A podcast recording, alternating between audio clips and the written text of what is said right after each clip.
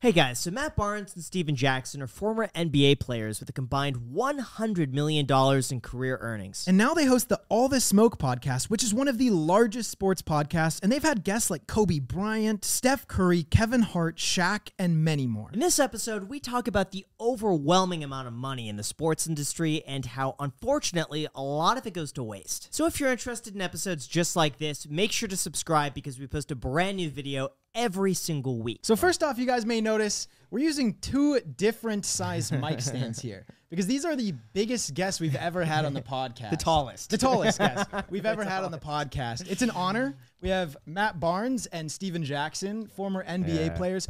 According to Google, it says you guys have a combined earning of over 100 million dollars. They must be lying. Is that is that true? That's what that's what Google says. Mind?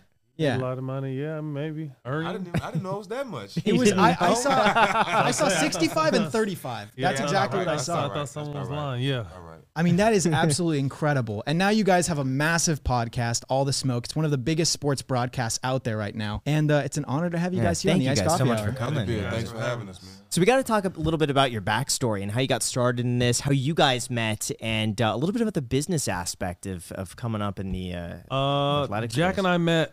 Jack got traded from Indiana, Golden State, where I was at at the time, and during the 2006-2007 season, um, like the end of January, February, instantly, you know, we just bonded, Yeah. uh, and made NBA history during that season with the, uh, you know, being the first number eight seed in a seven game series to ever beat a number one seed. The very next season, my mom died from cancer, like really fast within a month, and Jack was one of the one one of the main guys that just I took time away from the team and traveling back and forth to see my mom. But every single day I was there, Jack brought me food, brought me weed, came and just sat and talked. Sometimes we didn't say nothing. You know, he was just there for me, and that went from teammates to to a real life brother.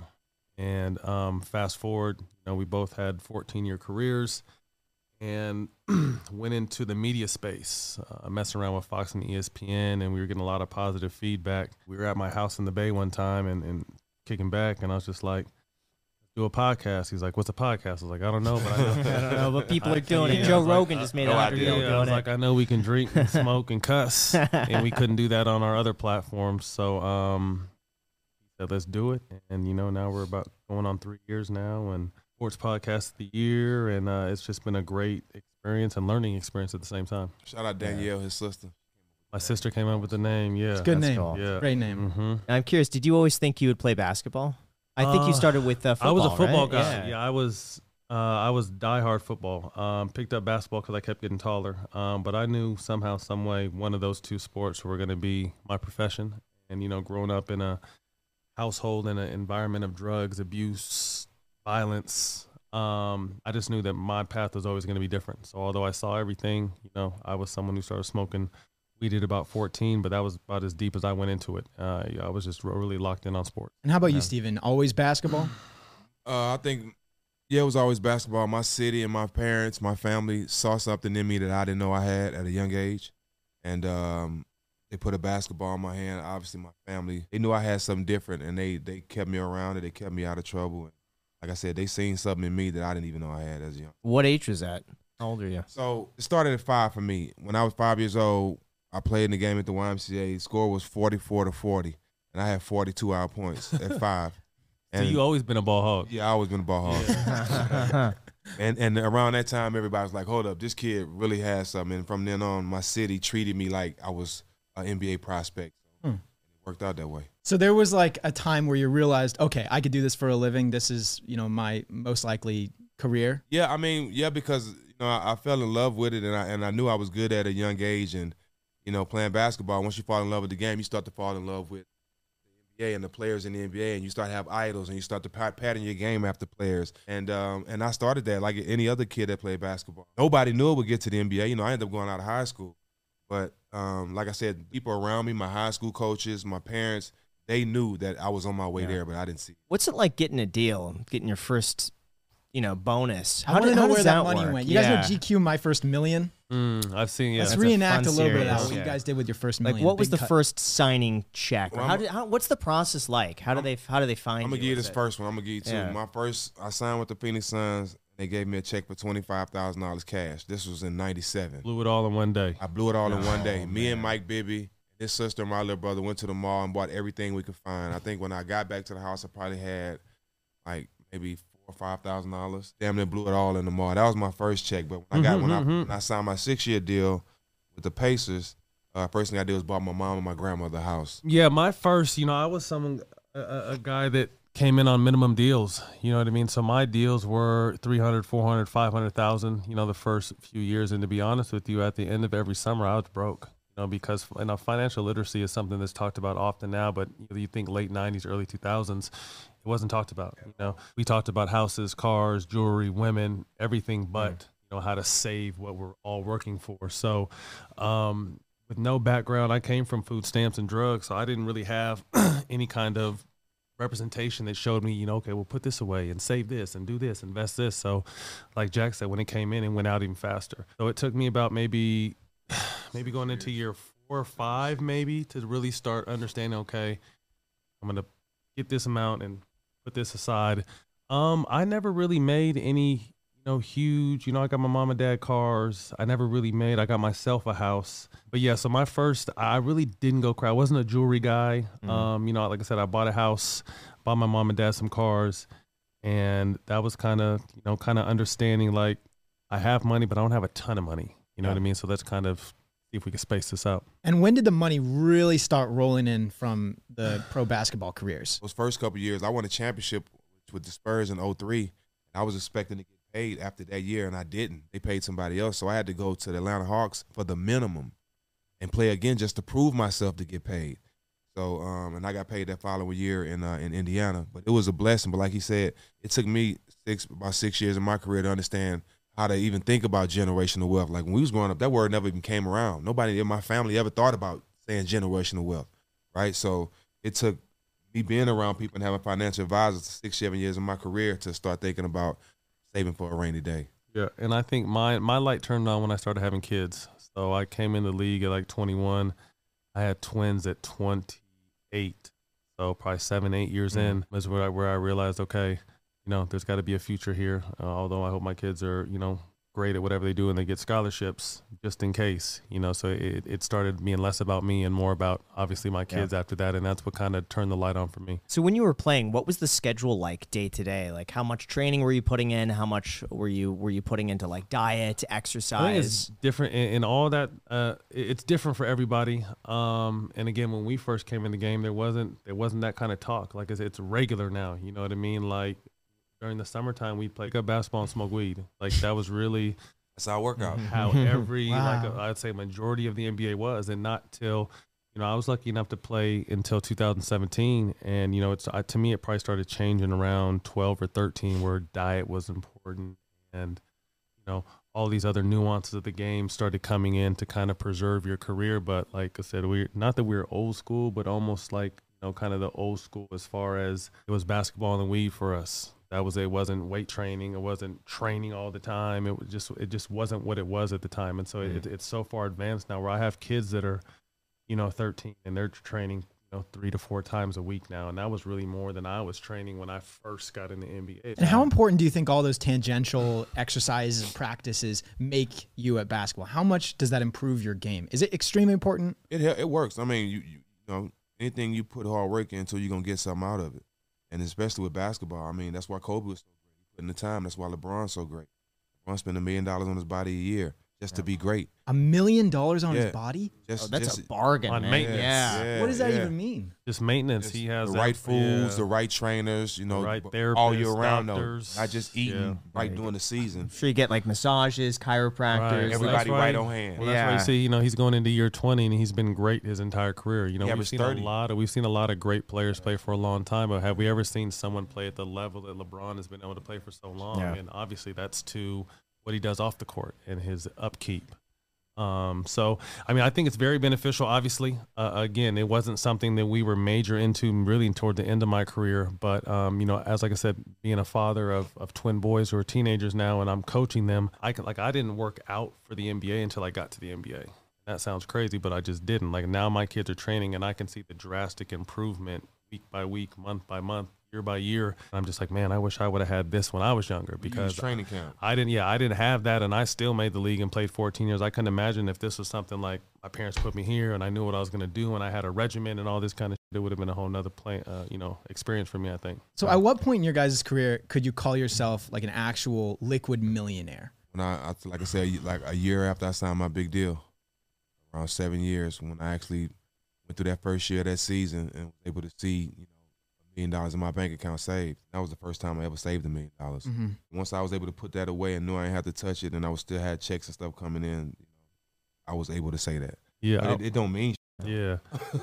What was that like for you to see, though? uh, it's it's a gift and a curse because you feel good, but then you got people doing this now. Mm-hmm. Oh no! You know what I'm saying? Right. And, and and that that's always the sad part because Yeah. there's a lot of people that feel they're entitled now. Well, the- Those same yeah. people that was, that was telling you, you go ahead and you do this. You know what I'm saying? But we didn't make it off told you so's and keep going like uh like uh LaRussell say. We we made it off hard work and and just just meant for us to be here. But you know that's the that's the sad part about it. You know, Yeah. you don't have Yeah. people feel like they're entitled to your money. You got to, you know, you, you take care of a village, you know, if you're the one that's fortunate enough to make it. And, and, and the hardest thing to do is, you know, being able to tell people no. You know, really the hardest thing to do is being able to tell family no. Yeah. It's tough. You know what I mean? I can tell I, I have friends that I've helped and, and they're all appreciative, but I'd never had a problem be like, okay, good. But, you know, obviously when you have to tell your family no, that's a different level. And I think all people coming into money, not just athletes, have to understand that because again, everyone feels like they're entitled to, you know, if they- they've been around the whole time, they feel like they're entitled. So being able to tell people no is is big. But same thing, six seven years into the game, um, and being able to save it and see it, you know, was important. But again, I still didn't have a plan with it. You know what I mean? So although I saw it, I spent it.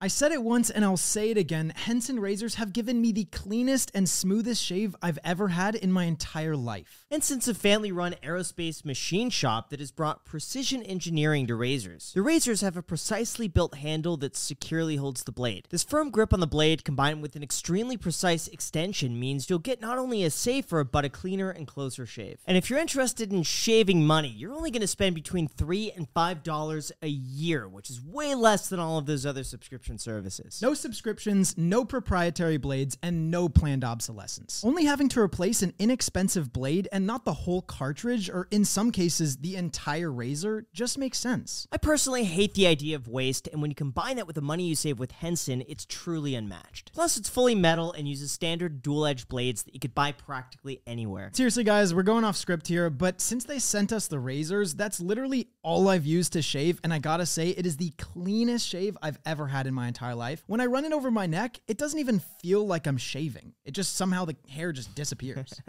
It's time to say no to subscriptions and yes to a razor that'll last you a lifetime. So visit hensonshaving.com slash iced coffee to pick the razor for you and use code iced coffee and you'll get two years worth of blades for free with your razor. Just make sure to add them to your cart. That's 100 free blades when you visit hensonshaving.com slash iced coffee and use code iced coffee at checkout. Thank you so much, Henson. And, And back to the podcast. How often does that come up that family or close friends ask for money? Um, man, it's been happening since I was a late Four times since I've been here. I've been at your house four times. Yeah, you know, what? Yeah. I'm actually kind of short on some cash. Is Do it, you Yeah. is it like directly asking, like, hey, man, I'm really struggling to make rent this month. Can I please just It have some depends. money? Everyone- Or It is might not even be the truth. like, it might be a lie. It is might it be like a told. guilting into Every it? everyone has their own angles. Some people go right to it, text you like, "Hey, can I have some money?" Some people ask how your day is going first. Like, Some like people they call really you care. Thursday and ask you, and just to know because they're gonna ask you Yeah, Monday. They're gonna set you up. So again, everyone has their methods in, in rhyme and reason and asking, and you know, some people you say yes to, and some people I just, you know, I, I ain't got it. Even if I do have it, because Yeah. I just don't feel like giving it to you. So you're saying they'll try to buddy up to you ahead of time, and then Yeah, they act know, like ends they up care A week later, on. think like, oh, by the mm-hmm. way, man, they we've they, been they plant out, the but- seed last week to ask us this week. And then it's a it's a oh, different Oh, man. situation when you grow up around a lot of guys that, you know, that didn't make it and and didn't reach their potential. So the first thing they're gonna say is, "Oh man, you changed." Yeah, I did. Honestly, I I was work so broke with you. I ain't broke no more. I worked hard and got and got myself some money and put my family in a different position. So, and and they try to use that against you as like a as Guilt like- trip. Yeah, like a guilt trip. Like you changed. You're right. I did change. I worked hard and I changed to get myself out of a better position. But Mm-hmm. that's stuff you have to deal with in the in the, in the uh, areas we come from. You have to grow some tough skin because everybody gonna feel like they're entitled uh, to what you work for. Yeah. Now, this may be a little nosy, but is there like a specific example that you guys like think of when you think of people asking for money? Maybe it was like your assistant coaches, like Oh, brother I got. I, or I something can start like this that. off. I'm ready for that one. Oh Say one. Say one. I want to hear it. I had um a, a church. I was uh before I turned Muslim, I was a Christian, and, and my grandmother, and grandfather basically ran a church my whole life. So I grew up in the church, and as they got older, they couldn't run a church, so they brought in another pastor from from outside to run our church. Well, he ended up stealing money, ended up Mm. kicking my grandmother, grandfather church, where the church was in debt, all kind of stuff. When I first made it, made it, this guy told my mom, I had a vision. I want to, I want you, I want you and uh, Stevie. They call me Stevie. I want you and Stevie to meet me over here at this at the store, at this at the abandoned store. I had a vision. I want to tell you about my vision. You fell for it too. No, my mom did. Oh no. I was at Raw D House rolling up. She was like, "Come, come over here." And um, actually, I was. She was like, "Come over You here." what? Yeah, We'll come back to that. I want you got to come somewhere with me. We're going to see what Reverend Washington want. We get to the place. He tells my mom he had a vision that God told him to for me to give him a million dollars to turn this uh, uh, broken down Safeway grocery store into a church. And what kind of bullshit was that? yeah, what? What do- God didn't give you say no that? vision for me to give you, for me to give you a million of my hard earned money for you to build a church that I ain't gonna never go to. But it worked. it did not work. oh, okay. No, he didn't get a dime. My mama cursed sure. him out, all that, and okay. What I haven't talked to him since. Why why'd she curse him out? What what happened there? Because she brought you to him, right? Right? She, but she didn't think it was that. Oh. She didn't think he was doing going that far with asking for a million dollars. Okay, 15, 20, help the community, something like that. Uh, a million? you lost your rabbit. That's my. Oh That's my not a small gosh. ask. that's okay. not small ass. Uh, we glanced over the, the selling crack parts. Can you, what? That's I'm- so crazy hearing that come from your mouth. what? Here's something. It's like it's a button up. You know what I mean? No, but it's a. Good, I'm trying to loosen up a little bit. No, it's There good. go. It's Hey, good. We're Yeah, the yeah, I group wanna to ask loosen it. up I with. want- yeah. Growing up in my where I'm from, it's just- I was around it. You know what I Yeah. mean? My partner, my guy John Johnson, rest in peace. He used to take care of me, so there's a lot of things I used to do for him involving that to make money. Yeah. You know what I mean? And I was no different from everybody else in my neighborhood. Everybody did that. Mm. So I was I was just blessed to have basketball to get away from it. For sure. Yeah, and uh, that was the best. That's the biggest blessing. Yeah, what age was that at about? Uh, probably from 14 to 18, 19. 14? Yeah, How much were you making doing that? it depends. Um, I wasn't the actual source. So I was doing different things. So I can You were like were you three like hundred dollars, two hundred dollars. Like that was a lot like, of That's money. good money. I mean, No, that was I was fil- 14, 15 Yeah. years old. Two hundred dollars Yeah, go a long God. way. Oh man, I can get an ounce of weed for fifty dollars. wow. That's gonna last the rest of the week. and buy some pizza, buy some shoes. And I go buy some shoes. Yeah, and I and I was getting two, three hundred like almost every day. I was helping my mom with groceries. My mom worked from six in the morning to Yeah, six at night, so I never seen her. We was at school when she was at you know when she was home sleeping. We come home from school, she going to work, so I never seen my mom. Did it ever scare you? Did you ever almost get caught? You don't think about being scared. You think you surviving. So That's just the way of life. that's just the way of life. it's yeah, in the bubble, that little Survive. bubble where that's just normal. Yeah. Survive. I get that. Now, you mentioned earlier about the people who don't live up to their full potential and don't make it. Have you noticed anything within them that maybe they don't have the a certain quality, or whether it was persistence or anything that got in the way that you feel maybe It's, it's a lot back? of them on social media right now, and, and I, mm-hmm. I think the thing is with them is that they they instead of working and putting the work in, they want to say why him and not me. Yeah, You know what I mean? And it's, it's a whole bunch of people saying that, but they don't know what you went through to get where you at, for sure. right? So that's that's that's the biggest thing. People like why him and not me? Why he made it? We did we did the same things. Well, you don't know what I went through to get here, Yeah. right? And and that's just the biggest thing. Everybody, like I said, feel entitlement. It's entitlement. and it takes a lot of luck. You know, A mean? lot I've of seen luck. A lot of guys coming up that were better, just as good, and just you know made a wrong turn along the path. You know, and, and that's why you know I think my family and friends were. You know, I had friends die from overdoses and getting shot at and all kinds of other things. But like I said, although I was amongst that and in that, you know, I was able to stay on that path, knowing that you know what my ultimate goal was and and you know what the people around me wanted for me too. So you know, along with what he said, it just takes it, it takes a lot of luck, man. You know, like there's only been five thousand NBA players in the history of the game. Five That's Only what four hundred That jobs, is three hundred some way jobs a less than year. Yeah, Yeah, you would think 400 it'd be way four- more. I yeah, had no 400 idea. jobs. There's only I would have four- thought it'd be like thirty thousand. Oh, There's only like wow. 400 jobs each season. You know what I mean? And so you know the turnover. You know they're- you're probably bringing in 100, 120 new guys every season and losing. You know losing that many as well. So it's just it. A lot of luck goes with it. You know, the average career is two to three years. You know what I mean? So to get past that and play double digit years and, and, and be able to win, it was you know it was uh, obviously a lot of God, a lot of hard work, but a lot of luck. Best athletes are in prison. I'm, just, I'm, I'm, just keeping it real. Yeah. No, let's hear it. The yeah. best basketball players, the best football players are in prison. So if you, you talk to any athlete from NFL to baseball to to to uh, basketball, they got, they got they know somebody yeah. who was the coldest athlete they've ever seen growing up in my line. That's in jail right now. Ask any athlete, They're gonna be like, "Yeah, I got a guy, man, who I grew up with. He in jail right now, but I'm telling you, he's supposed to be in the league." Mm. And every guy gonna say that. And we all grew up with guys like that that made one bad decision. Yeah, you know what I'm saying? They ended up in jail the rest of their life. Gosh, how does that mindset affect you today? Having that sort of, uh, you know, growing up in that sort of environment, does that stick with you or makes you, you humble? Yeah. yeah, I'm not going back. Yeah. I'm not making no mistakes. I'm where we at right now, being able to be in this space with Showtime and Madness podcast, like we would be morons to play ourselves off this spot. You know what I mean? And we we talk about it all the time. We're not Hall of Famers, right? We we are the guys that we are your, your favorite player, favorite player, right? And we are guys that did the dirty work in the game. We're NBA champions, but we're not Hall of Famers. Normally, when you when you retire, Hall of Famers and All Stars, guys that was on the commercials, get the jobs and the, and the, and the stuff that we are doing right now. You know what I mean? But the roles have reversed because we are more uh, reachable and touchable than those actual stars. Like we are the guys that hang out, hang out at the arenas and talk to everybody and sign all our autographs. So with doing that, it's paying us back. You know, we we we in this position now for a reason because we always treated people with respect and we treated everybody how we wanted to be treated. So that's how it works for us, man. I mean, yeah. I mean, I just think obviously you know, understanding where you're coming from is always important, but the goal is to make it out. Yeah. And and you know, continue to elevate, and you know that's what we've been able to do.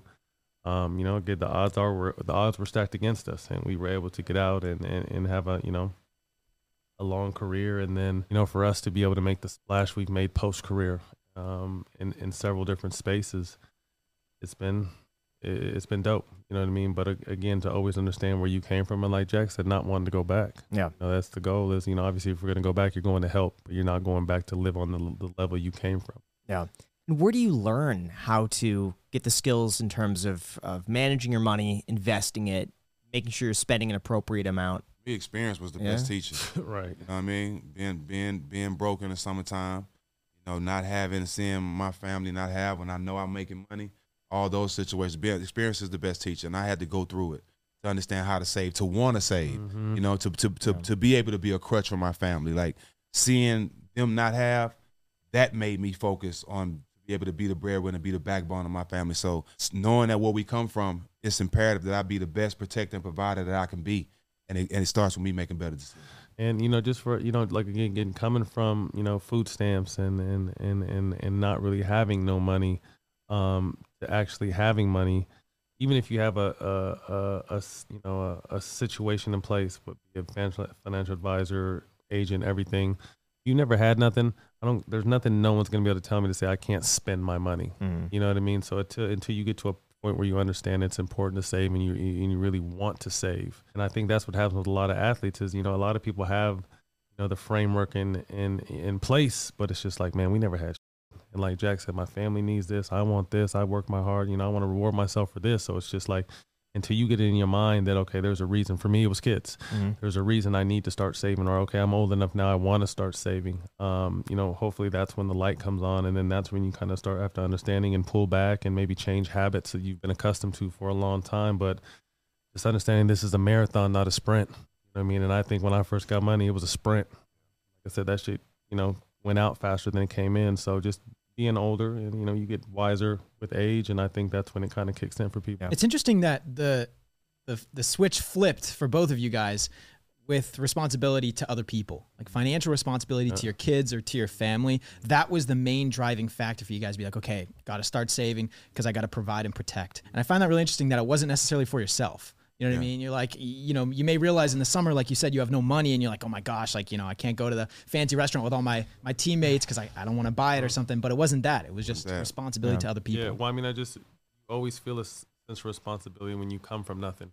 You know what I mean? Because there are, although there's a lot of clingers, there are a lot of people that really helped you get to where you're getting to. You know what I mean? Like, you're like, okay, well, damn, you know, he trained me all those years for free or, you know, my mom and dad did so and so, or this guy did, you know I mean? So you always have, you know, those kind of situations. So we're always going to feel not indebted, but just like, okay, you know, I got it, you're going to have it too type way. So again, until you kind of just figure out what that balance is, if you're able to do it for a long time, that's great. But if you have to scale back, those are the tough conversations you have to have with people, understanding, okay, you know, the money's not coming in the way it used to be coming in. So I'm going to have to scale back. That means, you know, your lifestyle is going to have to scale back. So it's a lot. And that that's a lot of, again, a lot of athletes or musicians or, you know, people uh, have to deal with that, and you know everyone deals with it different. There's this segment I remember on this this thing on YouTube. I forget what channel it is, but it's like the best and worst purchases that people make. It'd be kind of fun if you guys recollected on the best purchase, maybe, or every piece of jewelry. Every piece of jewelry I bought is the worst purchase I've ever. What about now? What about Yeah, what you're wearing? the Is- worst. I still buy it, but it's the worst purchase I've ever. Still buy it. It's, it's the worst purchase I've ever had. I mean, Yeah. I'm not. I, I'm not the guy. I don't have ten cars. I got two cars. One Can you of say them. what cars you have? I have a I have a Range Rover and a Mercedes, and my wife has a, a Range Rover. Um, we're not into cars, and we don't have houses everywhere.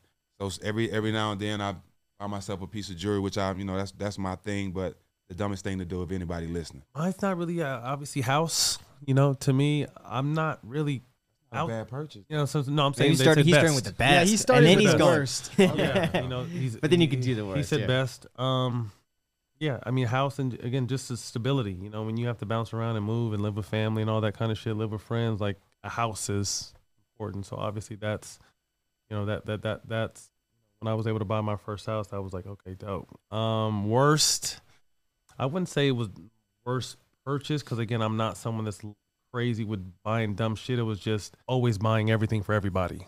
You know, when we're going to dinner, I'm always paying for it. If we're going on vacation, I'm paying for it. So I just think just always feeling like, again, like I said early, obligated to take care of people because they don't have it. I think I wasted a lot of money doing that. I'm really curious. Are finances and the payments getting better for athletes over time? Are they getting worse? Do you think you maybe had a better deal back then than No. new athletes would have No, now? Money is money is More crazier. resources now. yeah, money is crazier than it's ever been. You know, these new TV deals, the, the deals are crazy now, but deals are going to get even crazier. So I mean, obviously, and it, and that kind of just comes with the you know as the game continues to evolve. You know, the the greats before us helped us get to a certain level, and then you know Michael and Larry and Magic and guys took it to another level, and then the next wave comes Shaq and Kobe, and these guys take it to another level, and the Bronze and everyone. So it continues just to rise. So you know the game continue. You know you're gonna have you gotta have guys making fifty or sixty million dollars a year playing Yeah, basketball. Yeah. You know what I mean? So that's why I'm glad I got you know I got three more boys. I got three chances to hit the lottery. Yeah. Them, There you know I got three chances. So it's just again it just kind of comes you know with the evolution of the game. So um you know although we made good money. You know, there's guys that are making more money in one season than we made in our careers. Yeah. You know, so it's, it's the game has evolved. What do you? And con- oh, I was just gonna ask, like, for a contract. I'm I'm a little curious. There's a usually a signing bonus, right? And then from there on, Football. it's That's just football. So no fo- signing bonuses. Our, at all our contracts NBA. are fully guaranteed once we sign. so Every dollar dollar's when you, when you hear guaranteed. signing bonuses, that's normally football because their contracts aren't guaranteed beside behind that besides that money they get. So you'll see a huge signing bonus and those- you'll see a big deal. First of all, every deal you see for a professional athlete, you could probably cut it in half because of Really? taxes. Taxes, uh, yeah. Oh, taxes oh, are yeah, more yeah. and then agents Yeah. and lawyers and can a bunch of probably fees. So cut it in half, and then after that is where you kind of you know see what else is going on with your money. But yeah, it's not it's not necessarily the level that everyone may may think it's at. Um, but again, it's still it, it's still good money. It's all guaranteed. Every player in the NBA Yeah. show, even if they come in on a ten day contract, they guaranteed for those ten days. And Well, my- even if they get injured, if something matter happens, what. they get into a fight, they get Well, suspended. my whole thing is I you know I signed a three year deal, um, you know, and I ended up winning a championship the first year of my three year deal. The first year of my three year deal, I won a championship and ended up retiring, and I still got paid for the next you know two years. Yeah. I wasn't even playing, and I was being paid because Wow. that's you know that's the the one great thing about the NBA is that the money is guaranteed. What is it? Just like a massive biweekly check? Uh, Twice every two week. weeks, Yeah, every twice two a weeks. month, Every fi- week. first and the fifteenth. That's pretty. Mm-hmm. So That's you got, but you yeah. got guys like Kobe that was making thirty million a year, and he was getting 15 one check at the beginning, Mm-hmm. and one check at the, at the end of the season. Really? So he was just accepting Wow. one check of fifteen million dollars That's crazy. Imagine that. A check Wire, of yeah. fifteen. Yes. What do you like? I- I feel like I would be like putting it into the, the the machine, and my hand would just be Yeah. shaking.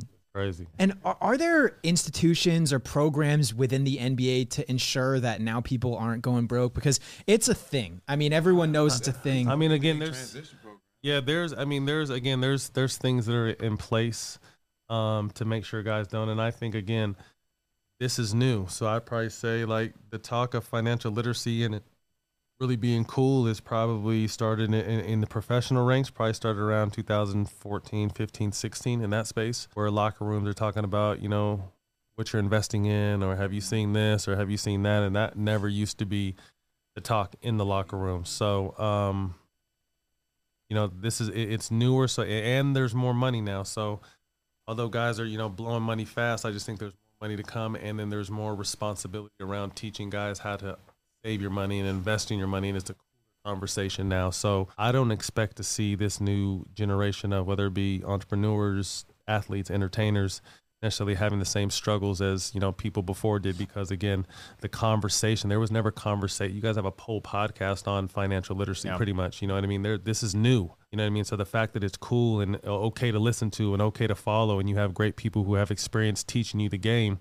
it's less likely that you're going to fuck up but some people still do Yeah. What do you think of college athletes getting paid? Great, but I also Yeah. think there needs to be something in place for for ed- the educational side Yeah. of it. You know what I mean? Again, most likely they're coming from nothing. I mean, these are scholar athletes that are you know signing these nice NIL deals. But again, if guys in the NBA are going you know crazy with money, imagine you know you're 17 in college or 18 in college and you're getting you know 50 100 250,000 dollars you know so i just think there has to be some kind of education uh, behind it and understanding and you know almost like a safe haven um, you know where kids can go to kind of learn and invest and, and start making their money work for them because they're getting you know obviously a leg up on people in the past because we didn't get paid until you actually make it and only 1% of people make it Why do you think it's only recently that financial education is taking such a, uh, a priority? the internet Yeah. the internet's more popular now so there's probably always been people probably talking about it but it just wasn't a Sure. big deal you know now but it's out there and you can see it on social media platforms and again it, it's just a, a, a cooler conversation you know saving money is cool now investing is cool now it was like i said that was never anything talked about when we came in the game in the late 90s and early 2000s Yeah. I feel like it's an itch that everyone has. You always want to know how much someone's Yeah. making, how much money they have. It's just like something that's just so fascinating to everybody, but Yeah. for some reason it was just taboo for Yeah. such a long time. Well, I just saw a thing today uh, on Instagram as we were driving over here, like the top earning athletes, and LeBron was number one, and I think he's making like forty-three million from basketball and like eighty million in endorsements. Yeah.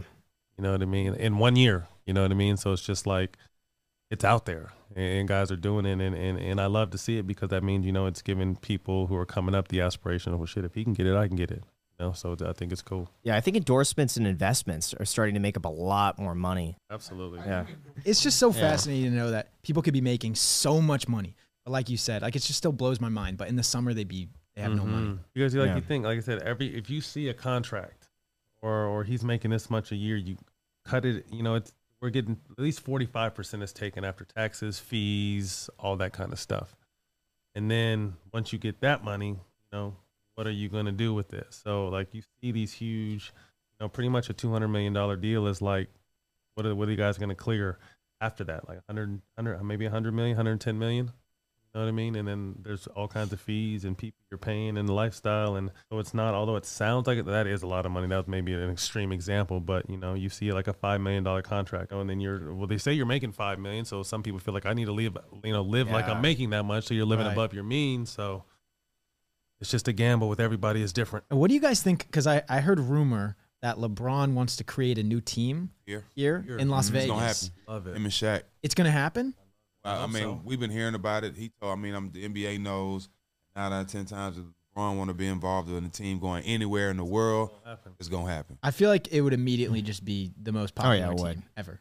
It'd be Like. I, I think it would be hard to compete with. You're gonna Yeah. need. I mean, you need need to be good. You know, I'm a I'm a I'm a California sports fan, so I'm uh, you know I'm a Raider fan. I'm a Niner fan, but I'm a Raider fan too. And you guys you got to win. Although the you know people are great and they, you want to see you know you want to be entertained, you still got to have a put a good product out there. What's the problem? I was the first time hearing that. I like all California teams. No, I just but have you my have a favorite 49er teams. fan. Yeah, no question. So the, throw the Raiders out. You can't be fans of both. Man, well, how are you gonna tell me what I can and can't do? What you I'm down grown. 49ers? But I like teams from California. You don't like that.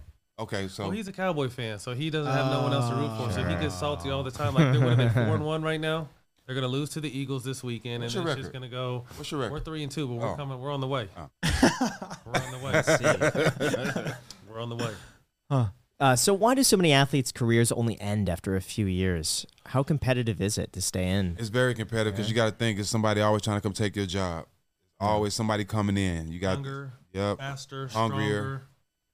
I wouldn't say hungrier. I think that's what Yeah. keeps people. Is the hunger. That's what kept us 14. Yeah, there's just always, you know, it's, it's like what's next. Always someone. There's there's young kids that are watching you guys that want. I want their spot. Yeah. you know, they're gonna come want your spot. So I think that's just that's human nature.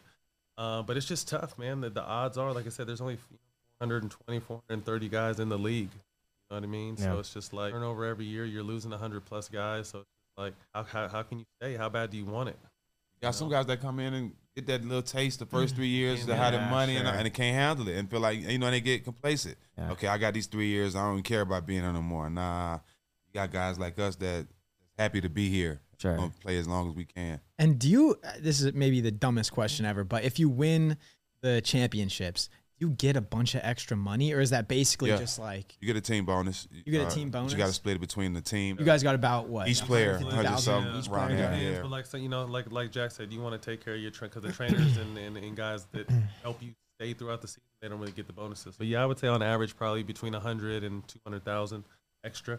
Yeah, you get, you- especially like if you, your team wins best record, you get more money. You know what I'm saying? You get more money. Like if the coach wins um, coach of the year, everybody get a little it's more in the pot. How do you guys invest your money right now? Well, I'm involved in a cannabis company, Paola. I didn't want, I don't want to be tied down into too many things. I have a men's grooming line called Hue for Every Man that's in Target, a fresh pressed juice company where we have three stores and we're also online, you know, called Vibe Health Bar. So it's kind of our version of Starbucks, but just with juice and healthy stuff. Betting company, Active Dreamers, where, you know, we make uh, professional sport bedding. So we make, you know, the blanket is the body and the pillow case is the head. Flowers. Flower, Mm. you know, we have a, you know, the number one black flower company, Los Angeles. We serve all the, a lot of A-listers, a lot of big A-listers. Um, tech, obviously tech is the wave, you know, so I have some tech investments. I also have a cannabis investment. Um, but just kind of learning on the fly. Again, like I Yeah. said, yeah, learning on the fly and, and, and, and really, you know, to me, the best way to learn is, you know, I have a lot of older people in the space that I just bother and lean on and take a look at this, you know, take a look at this deal and what do you think? And what should I do? And, you know, you do that enough, you kind of start learning, um, as well. So, How do you get into the cannabis industry, and what's that like right now with the regulation? You're opening it up a little bit. How difficult is that? I got lucky. Um, my best one of my close friends was the CEO of our company, uh, Al Harrington. He um, was playing for the Denver Nuggets in 2010, and that's when it became legal. Hmm. And we were able to get a, head, a heads up, a head start before everybody in the business. And uh, being in this since 2010, we made a lot of mistakes. We made a lot of mistakes, but we jumped. We got ahead of everybody. So to the point now where we were able to, uh, Al was able to basically be the face of athletes getting into the cannabis space and um, you know he's done some great things as far as um, creating generational wealth for different people, as far as getting teaching people how to get licenses uh, in the cannabis space and how to and how to create your own business and generational wealth. He's been a, a good teacher in the cannabis space, and um, being able, like I said, being able to be uh, in the space first in 2010 gave us a, a, a up on everybody, Yeah. and uh, we was able to learn the game early to, to be able to be where we have uh, our own dispensary Mhm. uh, Viola dispensary in Detroit, and um, and uh, we have different um, grow houses and uh, and have our uh, flower and different uh, cannabis uh, dispensaries all across the country. Yeah. Now I heard uh, it's difficult to collect money, and a lot of credit Cash card business. processors It's cash just, business. just cash. Basically, I've also heard stories that you're not supposed to keep too much cash because it could be Robbed. raided or Yeah. robbed or. So how do you how do you balance the two? well, I mean, that's a question that Al would have to answer. I'm Jack just gets the brown yeah, paper bag. Yeah, I get the brown paper bags. You know what I'm saying? I, I, Al would have to answer Yeah. those questions, Sure. but um, he he is basically the guy. If you have if you besides Matt, but it's a lot of guys that's in the cannabis space for sport wise. I'm pretty sure a good ninety percent of those guys that went to Al and got game and on how to move and how to get into this business. I'm just curious if you guys could maybe say like like what percentage of your income comes from different sources. I want to know like how your business is broken down as far as income goes. I would say probably the largest amount of money I'm making is from our podcast. Hmm. Um, second is ESPN.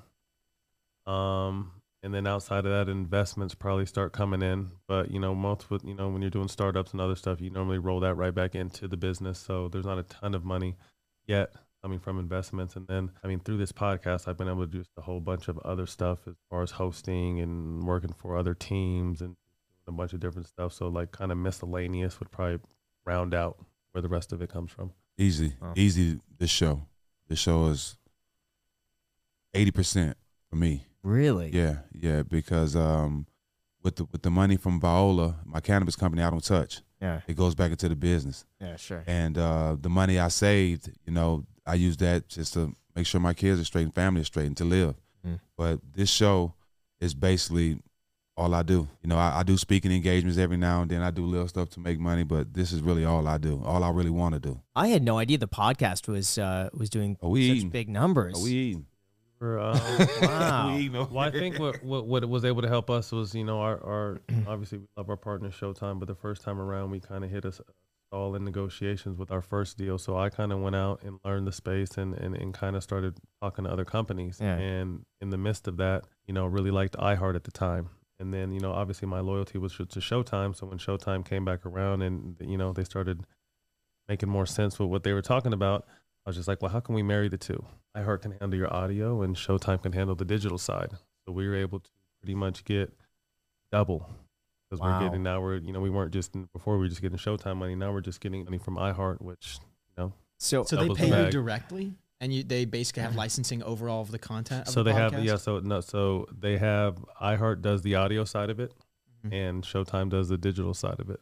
But they're I mean obviously it's a partnership, but we get two different checks from two different companies now. When before we were just getting one. how do you approach that? Is that before you started and you said, "Hey, we're about to start this podcast. Do you want in on it?" No, I just learned. I mean, again, we this whole podcast came together randomly, just with you know people, you know, a, a friend connecting us with Showtime, and and and we found lightning in the bottle. So obviously, our first year, we you know we didn't make very much at all, but in our first year, we won Sports Podcast of the Year. So we knew coming into year two, I was like, all right, we're gonna make money this year. So when you know initially when again the talks had stalled, I was just like, okay, well, damn, love what I'm doing over here, but if they're not going to pay us, we need to go find someone who's going to pay us. So again, I was talking to Spotify, Apple, Amazon, iHeart, you name it. I was talking to all these different companies, and then when Showtime's like, okay, you know, let's make this happen. I'm just like, okay, you know, my loyalty is to you, but I also really love what they have, you know, and what they told me over here. Like, how can we make these work? And since one was primarily audio, and then Showtime is more of a visual company, we were able to, you know, be partners with both. Wow. How many followers did you have at the time when you did that deal? Well, I know we when we started with Showtime basketball. I want to say there was a couple thousand, and now we're over seven hundred thousand Yeah. uh, subscribers on Showtime uh, YouTube. so you know, it's it's and obviously there's other shows, but I you know, with all due respect, I think we were kind of the driving force behind, you know, kind of getting that wheel rolling, and you know, and then now it's helping us and everyone. That's incredible. What do you think of Joe Rogan selling to uh, to Spotify? 100 million. I think it It's dope, was- but I I mean, you know, when you? Yeah. listen, you listen to people. Some people say he under, you know, he should have got more. I think I think though he was one of the first to get such a deal at that caliber, and when you negotiate at that, like you're already getting the top. Oh, no So there's there's no one. Pat beyond McAfee that, too. so- Pat McAfee too got a mm-hmm. Yeah, nice deal. He got a And great then deal. Call, Caller Daddy was 50 what, like million bucks. 50 million. Yeah. I 50, feel like, like Joe half Rogan of is that, still- yeah. yeah, yeah. It's just Looking as back soon at as that deal, new be like, level is set. "Darn, I could've people then 200." like accept that you can negotiate at that level. Yeah. But if someone had you know done a hundred million dollar deal before him, he's the biggest. Yeah. he could have done one fifty two. A lot of those people own 100 percent of their IP too. Wow. Yeah, I think the day they announced they signed him, I think their stock went up by like a billion dollars. It was something nuts. So mm-hmm. when you take his value to Spotify, That's what I'm it's saying. Some significant. some people said Yeah. like he should have got more. Yeah. You know what I mean? Because he is he is a movement himself.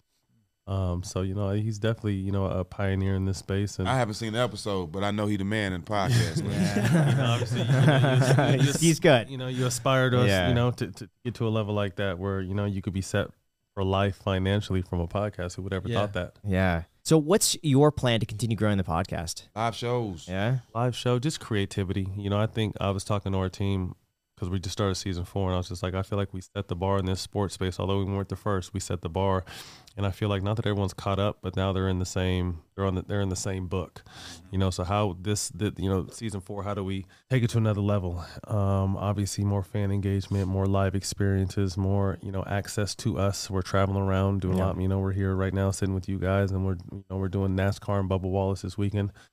Thanks to our friends over at Moneyline. Ty Gibbs, Shout out to Moneyline. They- 2311. they make the dreams happen. But you know, we got to partner with Moneyline. But just continuing to try to, you know, give the fans what they want. You know, obviously we feel like you know we're the core of our show, but being able to get top name guests is important too. Uh, so we continue to, to to try to do that. But you know, like Jack said, live shows, merch, uh, more fan engagement, um, animated. Uh, we have an animated series coming. We have a cannabis line coming. Yeah.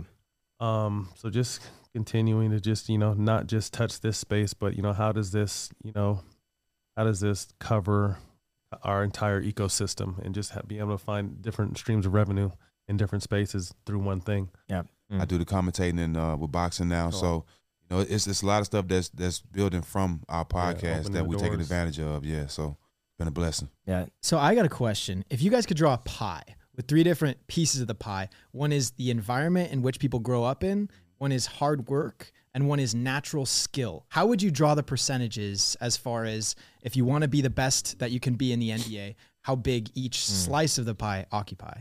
Natural skill is the whole thing to me. Hmm, I don't agree with that, but go ahead and do your pie first. Yeah. I'm not gonna eat your pie. I'm I'm I'm I'm, gonna eat my own I'm pie. gonna say natural skill, For what percentage? all of it A hundred. Really? for me, because, because everybody has a talent and everybody has a skill. Everybody don't figure out figure out what their talent and skill is. Hmm. So once I found out my skill was basketball, that's everything to me because that changed everybody's life. That one game, basketball did everything. Basketball is the reason why I'm here. Why my family's living good. Why I'm living good. Basketball is the source to all that. So having that talent, putting that all into all together, that's the reason why I'm here. Without that talent, I'm not here. So you just have one pie, no slices in it. hey, I, I got that pie, ate the ate other that pie, slices, and I'm yeah. gonna Yeah. make other pies for other Okay. people. Now, All just right. just to play devil's advocate, real quick, real quick, because I know you, you want to answer too. Okay. What about like you know the Ball brothers or uh, you know the son of uh, LeBron James and stuff like that, or Shaquille O'Neal's son? It's like you know they grew up in an environment. I feel like that culture played pretty hard into their. They ability. still might not make it. They might get to the NBA. Hmm. They might have might not have a great career. They might they in a position where their dads can force it for them. Hmm. So that might help, but still they have to go out there and play. LeBron can't go in It's the just game. What you're born with that skill that He you can't- have. That's You know what I mean? When, when when your dad goes away, if you have that skill, you can have you can you can still survive. But if you go away, if your dad goes away, you don't have the skill, you're gonna be looking for help. Um, I would say ten percent is environment I grew up in. Um, never letting that hinder me, but also realizing that made me the dog I was and have the mentality I had and had the chip on my shoulder. I would say forty percent is natural ability. I was just a super athlete when I was younger. Like basketball wasn't even my best sport. I was a football player. I played baseball. I ran track. So I'd say forty percent is natural ability, and I'd say fifty percent is hard work. I mean, there's a lot of guys that are talented as fuck but don't work. You Yeah. know, so where are they going to go with that? So Interesting. I agree. I feel like, you know, obviously natural talent, you have to have natural talent. You know what I mean? Like you have to have some talent. But I mean, what are you going to do? I remember Kobe said, like, what are you going to do with that talent now? Like, how hard are you going to work? How much do you want it? And I feel like some people are very talented, but don't really want it. And then you can tell. Yeah. And for you, Graham, if you're answering this as far as success in business and entrepreneurship, What are the pieces you said? So you have natural, Natural skill. skill. So innate, just like you know, you're a Yeah. smart person, uh, or hard work, Hard work. and then the environment that you grow up. in. Oh, geez. I'd say probably 50% natural skill because you have to like really be into what you're doing. And like both of you, it seems like you it. were just, yeah, you were born. And so that gives you the ability to work hard, which I would say is probably another 30%. Hard and then twenty percent. 20% is the environment. But so I think hard work and, and natural ability could, could overrun your environment. Like it could out, Yep. I agree. it could outweigh It that. could be, it could be 50 50 So, with this, yeah. those two. Right. I agree. So that's what I think. What about you? What do I think? Yeah. Uh, as far as business, I'd probably say fifty percent hard work, forty percent natural skill, and then ten percent environment. That sounds like my pie. And you know what? You know what's we all got the same circle around all our pies. Yeah, All right, there we go. yeah. And I want to hear some hot takes. You guys have very, you know, not much time right now. If you guys were to say top three athletes to ever exist, Top three athletes to ever exist. Yep. You know what? Actually, let's say like sure to ever exist. Yeah, let's say it. Yeah. For me, I'm going three. I'm three, right? I'm going Muhammad Ali, Serena Williams, Michael Jordan. I'm gonna say LeBron James because I'm a golfer, so I say Tiger. Okay. Um, Tom Brady. Tom Brady. Not Oh, number yeah. one. He's just in the mix. Okay, so those can are see all that. Yeah. Graham. That's interesting. I was I would say Tiger, Kobe. I don't know for a third though. Um, I'll just take the top two for now. What about you, Jack? I would say this is cliche, but I'll say Bo Jackson. Oh, good Nice. call. up there. Nice. I would say Michael Phelps, Mm. Oh, yeah, and I would say uh, Michael Jordan. I'm not All mad. great picks. And you got to think too. Oh, yeah, I mean, Mike you think like yeah. Bo Jackson, professional athlete in two real sports. Any parting thoughts that you want to mention before we wrap up? Any advice to people watching? Any final thoughts that you want to get out there? Messages? No question is a dumb question. Okay. That's just what I. No question is a dumb question. If you don't know something, don't be afraid to ask. I learned that as I got older. And one thing about me, I never listen to reply. Listen to understand what you're being told. That's interesting. I mean, if you want it, you got to work for it. I think at the end of the day, I think you know everyone sees the end product and thinks, "Oh shit, it should be easy," but you know gets in the grind and, and they're not cut out for the grind. So you- whatever you you know you're gonna get it get out whatever you put into it. Um, you know, people have to be serious about their craft, and if you love it, you got to put your all into it and manifest it and believe it, and and and and every day get better at it. Cool. Thank, you guys, so much Really for coming appreciate on. it. Thanks for having us, man. Thanks for having us, man. Thanks for having us, bro. Thanks for having us, bro. Yeah. All right. Until With next that time. said, you guys, thanks for watching. Until next time. Uh, before I forget, I got to get a quick.